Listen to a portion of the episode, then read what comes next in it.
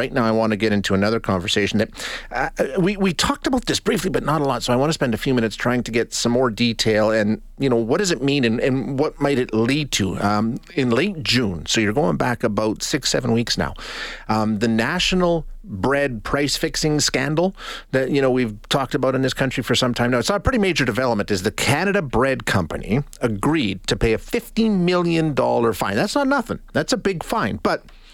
There are just as many questions about that penalty after it was imposed as there were before. So, lots to get into. We're going to chat with Jennifer Quaid, who's an associate professor and the vice dean of research in the civil law section in the Faculty of Law at the University of Ottawa. Jennifer, thanks so much for joining us. I appreciate your time. Thanks, Jay, for the invitation. Um, okay, so let's just start. That that penalty, fifty million dollars to the Canada Bread Company. That is a that's a sizable fine. We can't discount that, right? Absolutely. It's the second largest fine against a corporation for a criminal offense, and uh, it's the largest fine for a cartel offense, which is like some things like price fixing that are criminalized under the Competition Act. And, it, what else it does uh, is finally, after quite a long time, like this goes back a ways, um, it brings some accountability into this situation, which, like I say, started a long time ago. What's the timeline? Like, when did this become a thing? It became a thing in 2017 when. Um, Loblaws and and uh, Weston Bakery came forward and said we were part of this you know, scheme to fix the price of bread with other bakeries and other grocers. And uh, they got immunity from under the immunity and leniency program that the Competition Bureau um, administers with the Public Prosecution Service, which is to encourage companies to come forward about this kind of thing because they're hard to detect.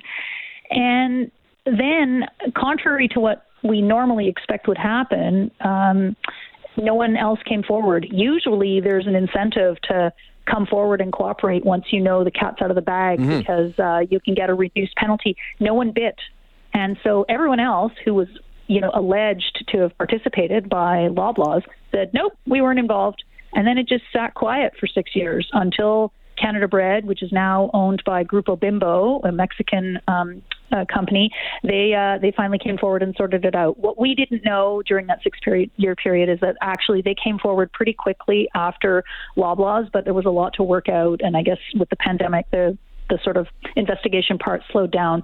But yeah, there's still no one else has admitted anything, but at least with two companies admitting that they were part of it, it takes two to make a cartel. So now yeah. we know that it existed. Yeah, we know that it was actually happening and we've got certainty in that area. Um, I've had a lot of people, and this is the interesting aspect to this it's a big fine, it's a $50 million fine, but a lot of people on the air have said, um, well, wait a minute, we were the ones that got ripped off. Why is this just going to the government? I mean, that's the law, right? That That's the way that it works. Fines are paid to the government. That's right. I mean, I totally understand the reaction, yeah. and uh, I get it. But actually, this is absolutely what happens in you know most criminal cases. Is that it's the state that brings prosec- prosecutions on behalf of all of us, and so the amounts that are collected as fines, uh, which are calculated to reflect like what the offender did, right? How how culpable was it? Like how bad was it? What were the circumstances? And then that money just goes back to benefit everyone. And so the default is to say it goes back to the level of government. There's a way of deciding whether it's the province or the feds. It depends, you know, where the crime, what under what law the crime was um, committed. But basically, it says the fairest thing is to let the government of the day decide, as a function of political priorities, where they're going to spend it. But I get that, that you know, in the current climate, people are a little less willing to give governments the benefit of the doubt. But that's the default, and that's what that's what's happened. You know, ever since we've had the system. Yeah. So that's how it's designed. And there is always the possibility of some sort of civil litigation or a class action. Like consumers may see some money out of this before all is said and done, right? Absolutely, and there are two class actions. One started in Ontario, one started in Quebec with with regard to this bread conspiracy. And these class actions do happen in cartel measure um, matters. We have another example uh, in the uh, retail gas price fixing conspiracy that right. was in the early 2000s in Quebec. The consumer consumers and consumer groups brought a class action, and they ultimately got a settlement. So you know they they did see some money in the end, and it certainly helps when you have the guilty plea like Canada Bread and and Weston. You know, um, Has immunity, but they've acknowledged that they participated because then you don't have to prove the conspiracy existed. You can start yep. with that. So that makes it a lot easier.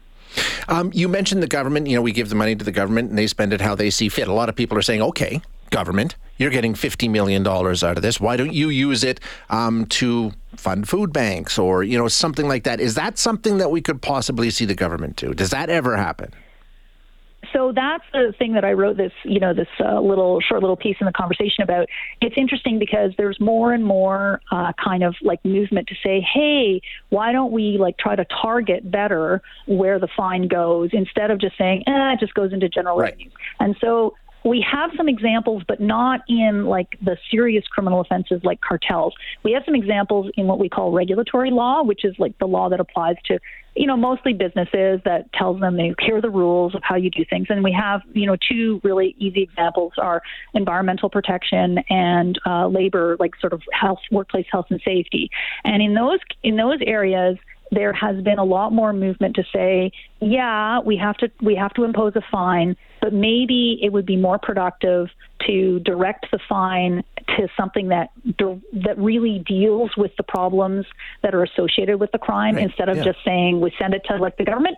And so in environmental law, they've done that where it's like you fund a research project to study the problem. You fund like the development of new standards. Um, so they're trying to get, and this is the word they use, creative. Now, it's not perfect. There have been like you know ups and downs and how it's done, but it does happen. And in actually in at the federal level, there's a special fund for environmental. Um, into which you can pay uh, fines from environmental crimes, and that's used to fund specific projects. So it's kind of become like a almost like a research fund into which you sure. know the money can then be divvied out. So that's something that maybe we need to explore for things like cartels because there's some similarities. But basically, that you know, the impact is spread out over tons of people over a lot of time.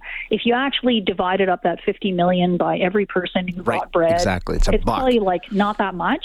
So let's try to make the money work more productively and kind of target it. And so that's sort of the, the idea. There's also a similar kind of push to do this in corruption offenses, which are similar, right? Dispersed over a lot of people, not a lot per person. Um, so far, no nibbles, but I think there's like a movement maybe in that direction. Um, where, in terms of this particular case and this cartel and this conspiracy, where where are we now following this verdict? Because, like you say, we've got two, but we uh, assume that there were more people involved. Nobody's come forward. Is this over now? Is this does this close this case, or is there still more? You mentioned the class actions, but in terms of the prosecution of this, is it over now? I obviously I don't know what the prosecution service knows, and I don't know what the investigators at the Competition Bureau know. I would be surprised that it's over because if you actually look at the judgment um, in Canada Bread, like what they what they admitted to, it's basically they admitted to, to um, getting together with Loblaws to yeah. do some things because that's the only thing where you have agreement. But it seems pretty surprising that they were the only two because it would be, would have been a pretty ineffective cartel if there were only two of them. I don't know. The question the question is at this point now that it's kind of beyond debate that there was a cartel. Are the others going to be motivated to come forward because maybe they think, okay, now it's not just what Loblaw said, it's also what Canada Bread said, and maybe more is going to come out, and that's going to make it harder to sort of say, oh, we need nothing about it. I mean, I can't, I can't speculate, but I, I would be surprised that this is the end of it.